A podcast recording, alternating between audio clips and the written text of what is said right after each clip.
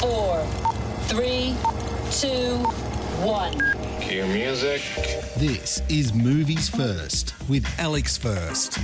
An empathetic look at a number of ordinary Australians from different walks of life who are struggling with mental health issues, Happy Sad Man is a beautifully composed and moving documentary.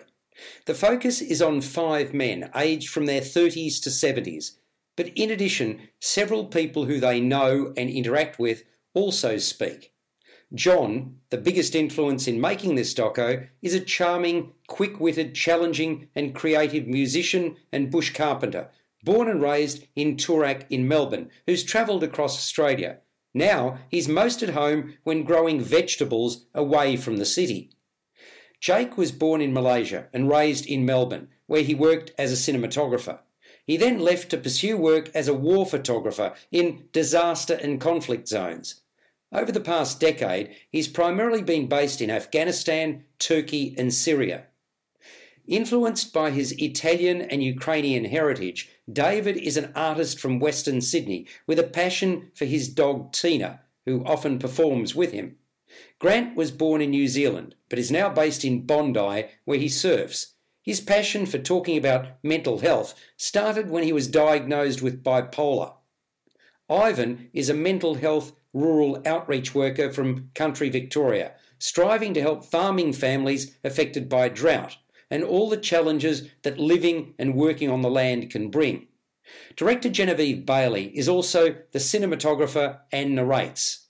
She's ensured that we, the audience, build an understanding of who these people are and what makes them tick. So much so that we build an affinity for them. We care what happens to them.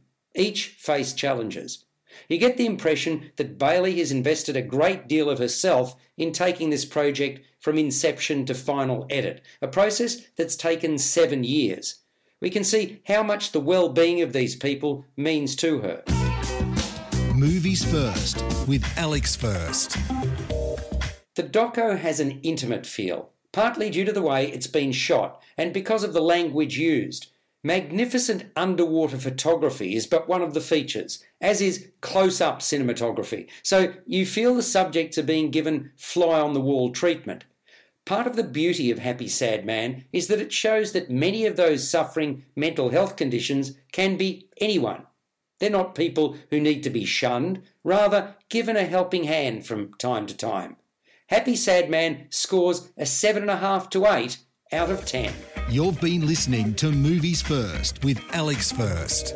Subscribe to the full podcast at Stitcher and iTunes or your favourite podcast distributor. This has been another quality podcast production from bitesz.com.